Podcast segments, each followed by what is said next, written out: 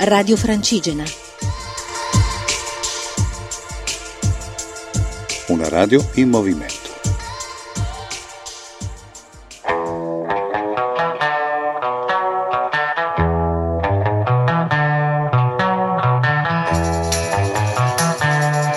Mondo Beatles, a cura di Marco Tamborini.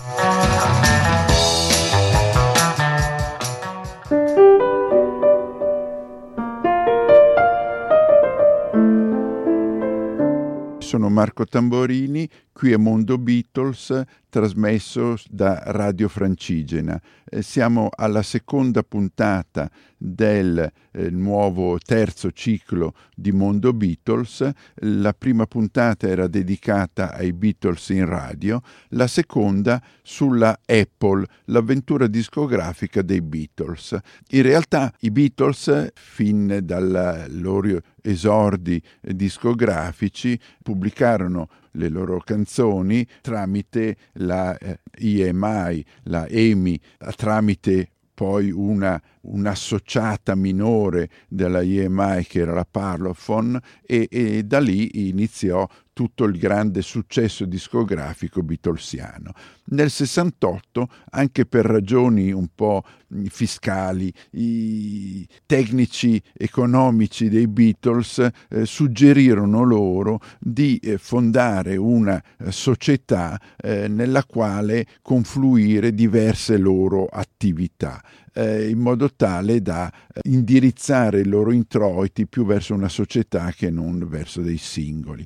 E, e alla fine fondarono questa Apple Corps eh, nella quale confluì anche una Apple Record che era una casa discografica, quindi una casa discografica mh, voluta da loro, retta da loro, che poi dopo si appoggiava comunque alla IMI, agli studi eh, della IMI con i numeri progressivi di serie che erano sempre quelli della Parlophone, ma comunque un'etichetta loro, dove non solo i Beatles stessi incisero e pubblicarono i loro 45 giri e i loro 33, ma eh, cercarono di fare anche un catalogo Apple con nuovi cantanti, nuove scoperte, eh, misero a contratto personaggi che nel mondo musicale di allora erano abbastanza sconosciuti e insomma facevano un po' i talent scout eh, del mondo musicale del momento. Eh, questa avventura discografica durò anche oltre lo scioglimento dei Beatles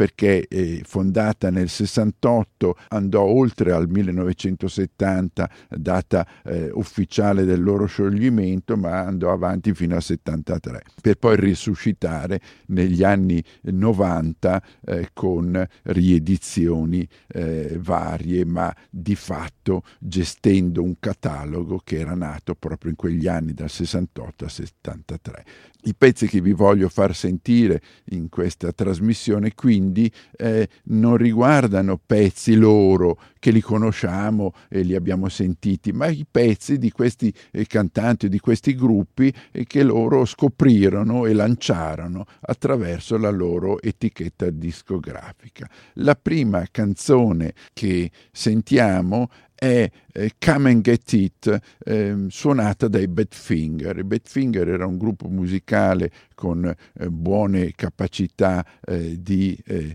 chitarre acustiche. Eh, la canzone è stata realizzata da Paul McCartney, Paul McCartney che un giorno arrivò al, agli studi della, della EMI in Abbey Road e prima di iniziare una registrazione con i Beatles si mise al piano e eh, incise questa Come and Get It. Poi dopo c'era ancora tempo e sovraincise la batteria, il basso, le chitarre, insomma fece il disco Come and Get It. Eh, poi arrivarono i Badfinger e, e disse questo è il vostro nuovo pezzo che dovrete registrare e loro lo registrarono e lo fecero tel quel come l'aveva proposto Paul McCartney, eh, diventando un bestseller di allora, arrivò in classifica eh, come pezzo eh, realizzato da Badfinger. In realtà era stato fatto da Paul e in, da, dalla prima eh, eh, nota fino all'ultima e suonando tutti gli strumenti. Sentiamo la versione invece quella che venne diffusa dalla casa discografica Apple dei Badfinger Come and Get It del 1968.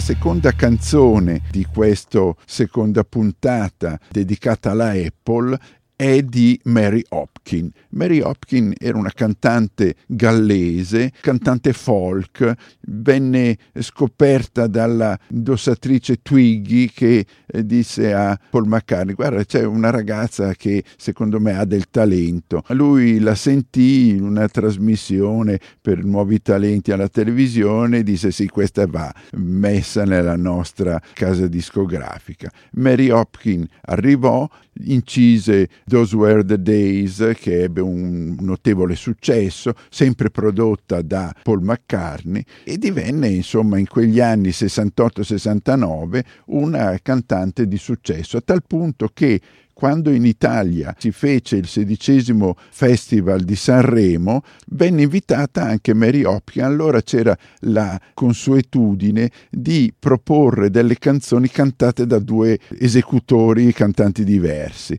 Questa era una canzone di Sergio Indrigo, scritta assieme a Bardotti, e che si chiamava Lontano dagli occhi e come altro interprete venne scelto un interprete straniero, Kila e Mary Hopkin. La Mary Hopkin quindi che cantò questa canzone che tra l'altro arrivò seconda a quel festival di Sanremo, quindi ebbe un successo in Italia, ma la versione inglese eh, fu prodotta da Paul McCartney, quindi noi in Italia abbiamo l'onore di aver avuto una canzone al festival di Sanremo prodotta da Paul McCartney e cantata da Mary Hopkins che era una sua eh, fedelissima della, della scuderia della Apple.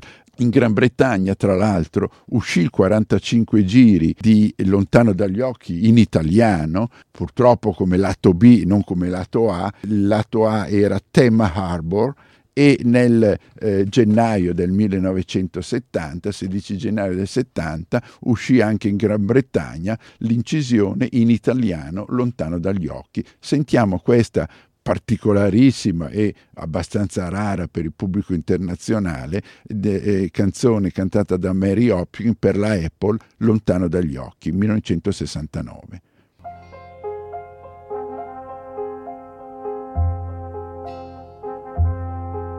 Che cos'è? C'è nell'aria qualcosa di freddo che inverno cos'è. Questa sera i bambini per strada non giocano più,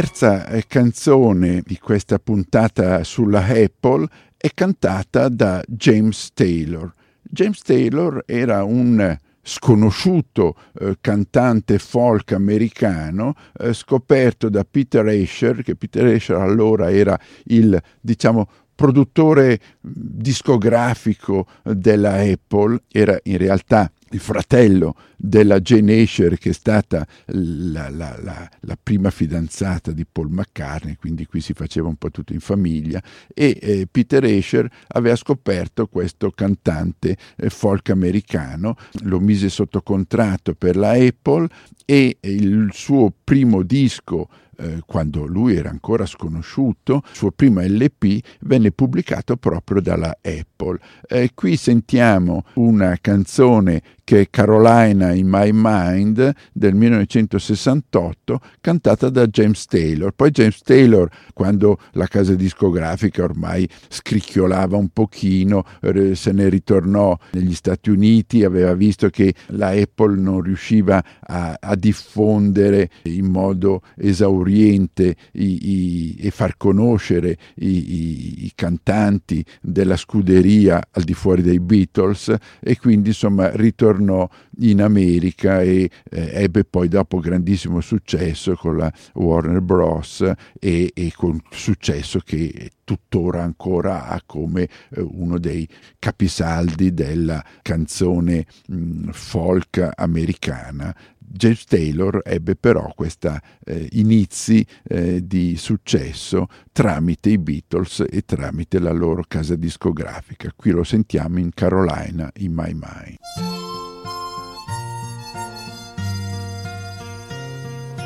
In my mind I'm gone to Carolina Can't you see the sunshine? Now can't you just feel the moonshine? And ain't it just like a friend of mine to hit me from behind? Yes, I'm gone to Carolina in my mind. Karen, she's a silver sun. You best walk her way and watch it shine. Watch her watch the morning come. A silver tear appearing, now I'm crying, ain't I? I'm gone to Carolina in my mind. There ain't no doubt in no one's mind that love's the finest thing around. Whisper something soft and kind. And hey, babe, the sky's on fire. I'm dying, ain't I? I'm gone to Carolina in my mind. In my mind, I'm gone to Carolina. Can you see the sunshine? Can you just feel moonshine? And ain't it just like a friend of mine to hit me from behind? Yes, I'm gone to Carolina in my mind. Dark and silent late last night, I think I might have heard the highway call. Geese in flight and dogs that bite. And signs that might be omens say I'm going, going, gone to Carolina in my mind. Now with a holy host of understanding round me, no, no, still I'm on the dark side of the moon. And it looks like it goes on like this forever. You must forgive me if it's up in my mind, I'm going to Carolina. You see the sunshine? Can't you just feel the moonshine? And ain't it just like a friend of mine to hit me from behind? Yes, I'm gone to Carolina in my mind. In my mind, I'm gone to Carolina. Can you see the sunshine? Can you just feel the moonshine? Just like a friend of mine to hit me from behind? Yes, I'm gone to Carolina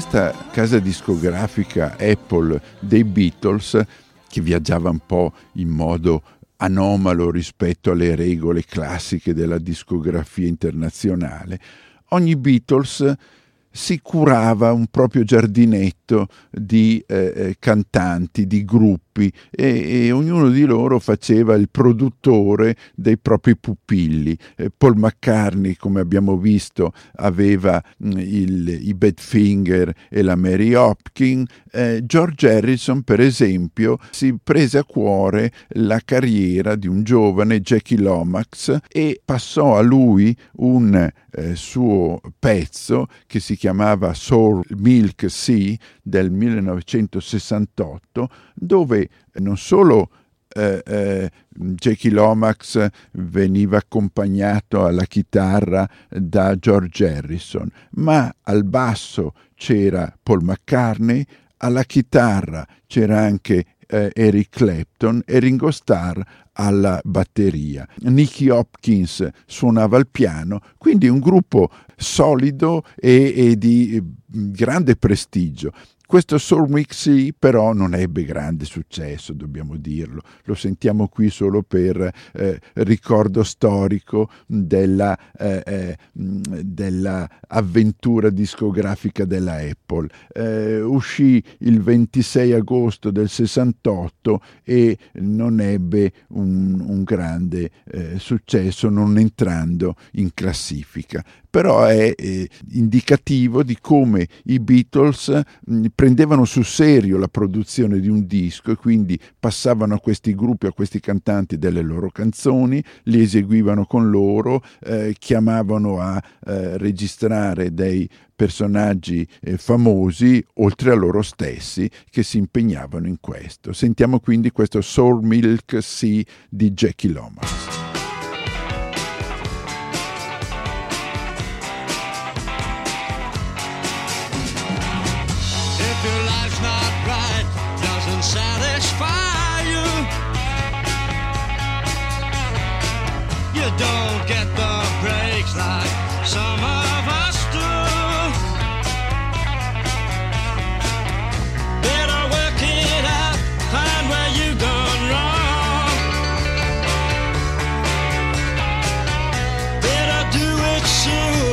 But you don't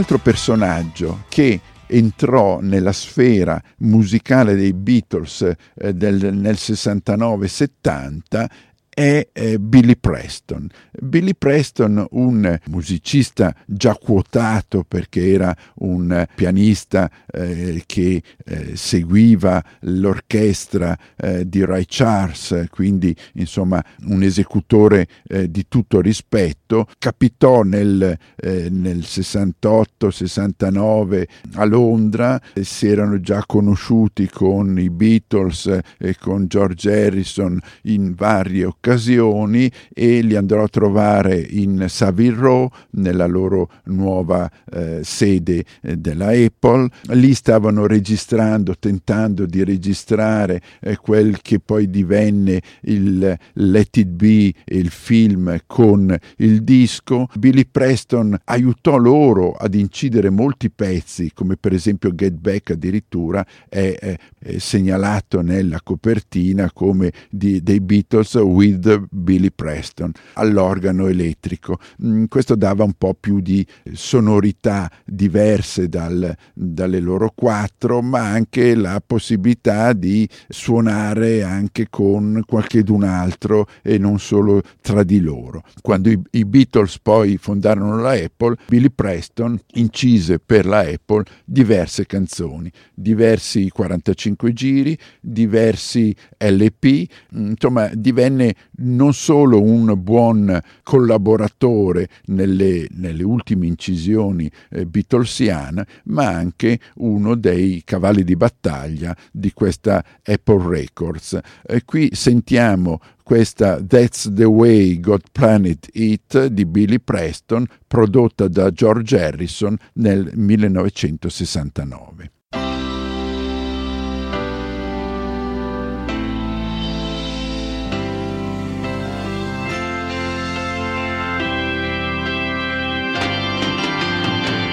Why can't we be humble like the good Lord say? Promised to exalt us, but low is the way. How men be so greedy when there's so much left? All things are God given, and they all have been blessed. That's the way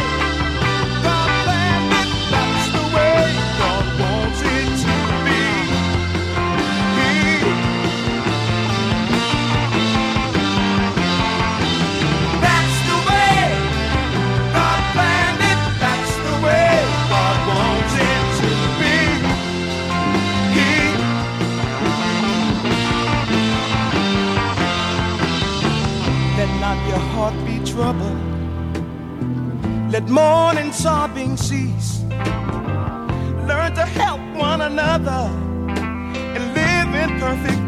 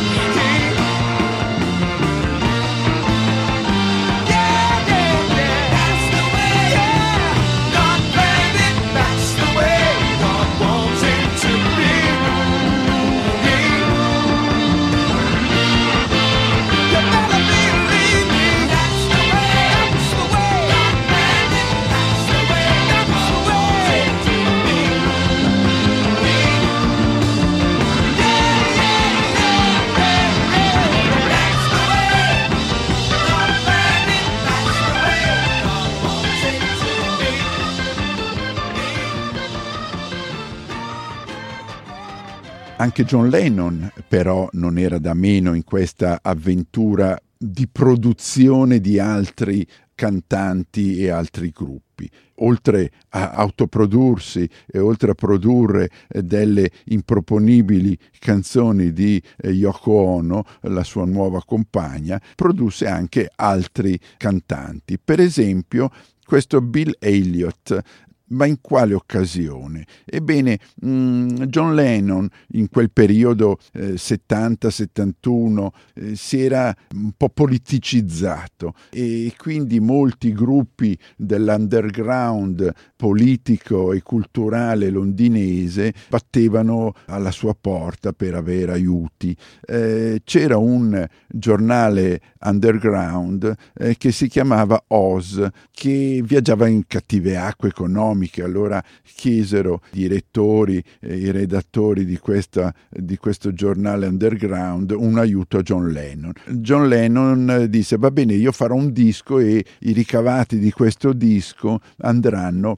a salvare il giornale, il vostro giornale Oz. Allora fece una canzone che si chiamava God Save Us e qui col gioco di parole Dio ci salvi, ma in realtà è Dio salvi Oz che era il giornale underground, questo, giocando questo As su Oz. E non ebbe però la forza di eh, cantare lui stesso questo pezzo, ma lo diede a questo Bill Elliott e creando questa Elastic Oz Band che era poi dopo il modo così fantasioso di John Lennon per dare un'etichetta ad un gruppo eh, creato sul momento per appoggiare o, o su esibizioni o esibizioni dei suoi pupilli. E quindi abbiamo questa registrazione di Bill Elliott and the Elastic Oz Band cantata per cercare di raggranellare soldi eh, per questo giornale underground Oz e la canzone si chiamava God Save Us del 1961.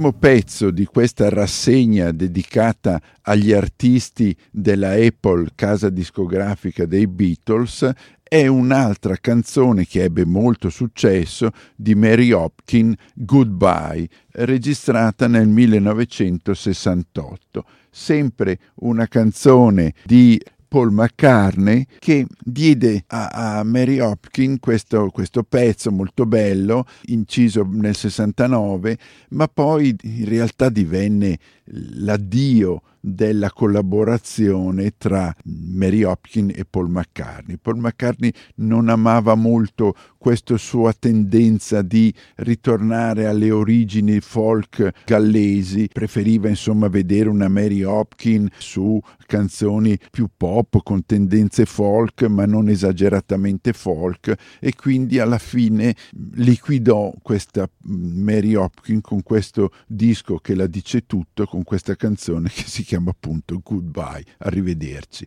Questa è Goodbye di Mary Hopkin del 1969.